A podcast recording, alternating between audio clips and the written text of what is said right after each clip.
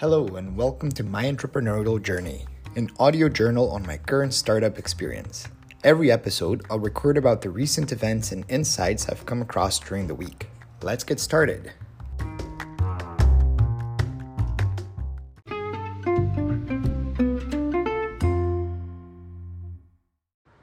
The first part of today's episode will be the weekly update, where I'll discuss some of the things that happened throughout the week. And the focus, I think, this week was a lot on the pains of starting a startup in a, a big existing company. So I'll give a few, or actually only two examples of pains that I already experiencing.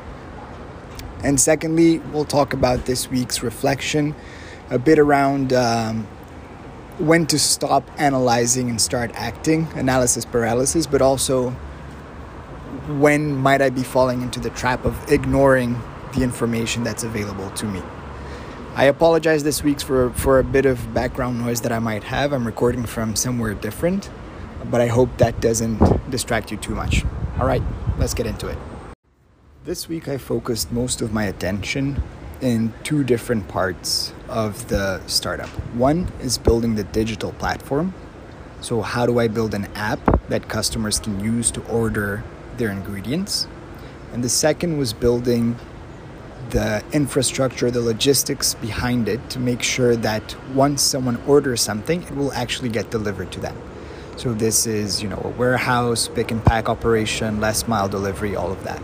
And in those two, I already started feeling some of the restrictions that I'll face by being a startup inside a big company as opposed to really a startup.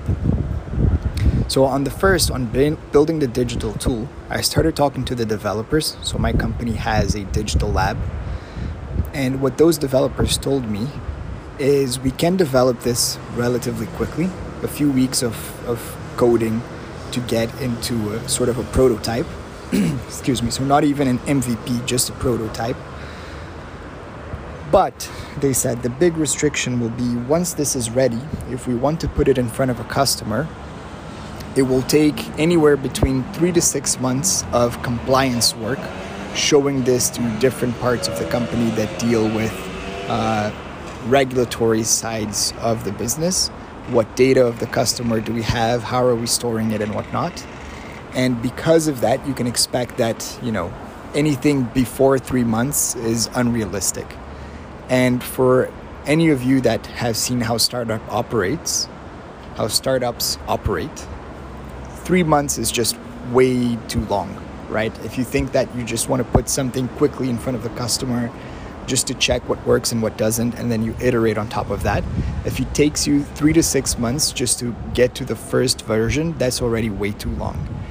And so to me, that's the first pain that I'm facing. Of course, this this internal incubator is kind of a new thing for my company, so maybe I'll be able to tell them, look, just need to create some sort of sandbox in which I can operate, knowing that if I screw something up, it's very, very small compared to the rest of the business, and so it won't make a difference. And so I shouldn't go through the same hurdles as the other parts of the businesses to to put something in front of a customer. So it's a battle I need. I think I need to to pick because yeah, three to six months every time we want to launch something is not possible. And on the other side, on the logistics, what I figured is that to launch this in the Philippines, the cold chain that we need doesn't exactly exist as we expected it to.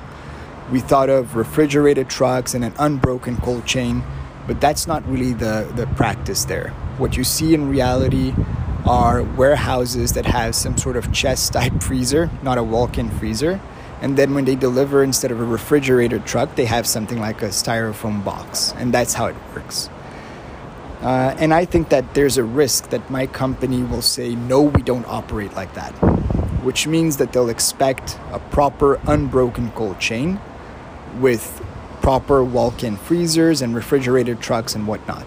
Problem is if that doesn't exist in the country or if that's not how it's done there are two problems actually. The first is if we want it to be done, we will have to do it ourselves, which it's fine, right? I think a lot of startups go through that where you need something that still doesn't exist and then you just go ahead and create it yourself.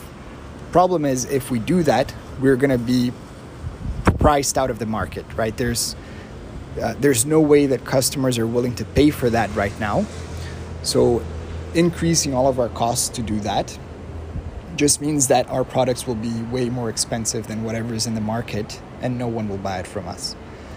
So I think those are two quick examples of things that a normal startup wouldn't face, right? You just code something fast and you just use a styrofoam box if you have to, but we're having to figure out how to navigate around um, the hurdles of a, a, big company right now. So let's see. I don't think I'll have a, an update next week on this. It will probably take a few weeks until I can reach the right people in order to see if I can go around this or not.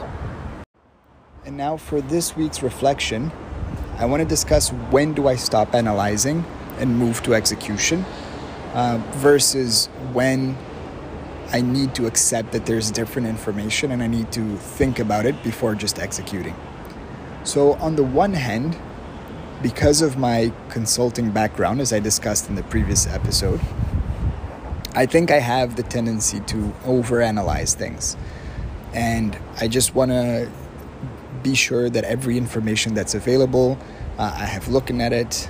I have looked at it. Uh, I have decided how this plays into what I'm doing or not doing. And of course, that tends to slow you down. And a lot of times, you're going to be looking for information that doesn't exist.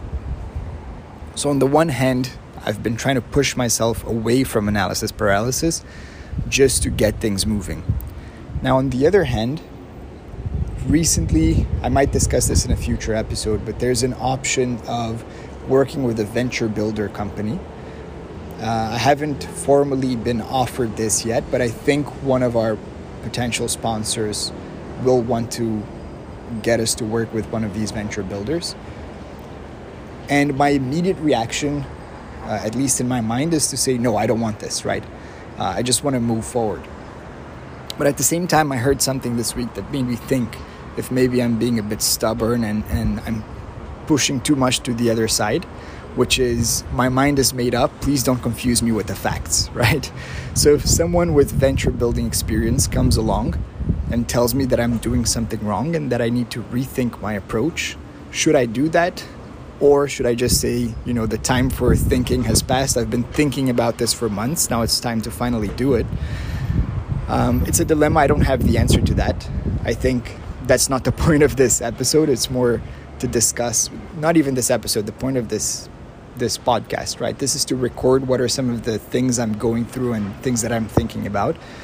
Uh, it's not like um, Founders Journal, which is Alex Lieberman's podcast, where he he actually is giving you recommendations, right? I don't have recommendations, especially on this one. I only have the question: How do I decide when to stop thinking and just act?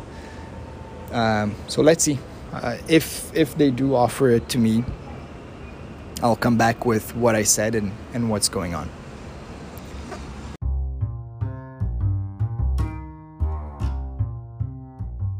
Right, not a particularly insightful episode today, but that's all I have for you. Take care and see you next week.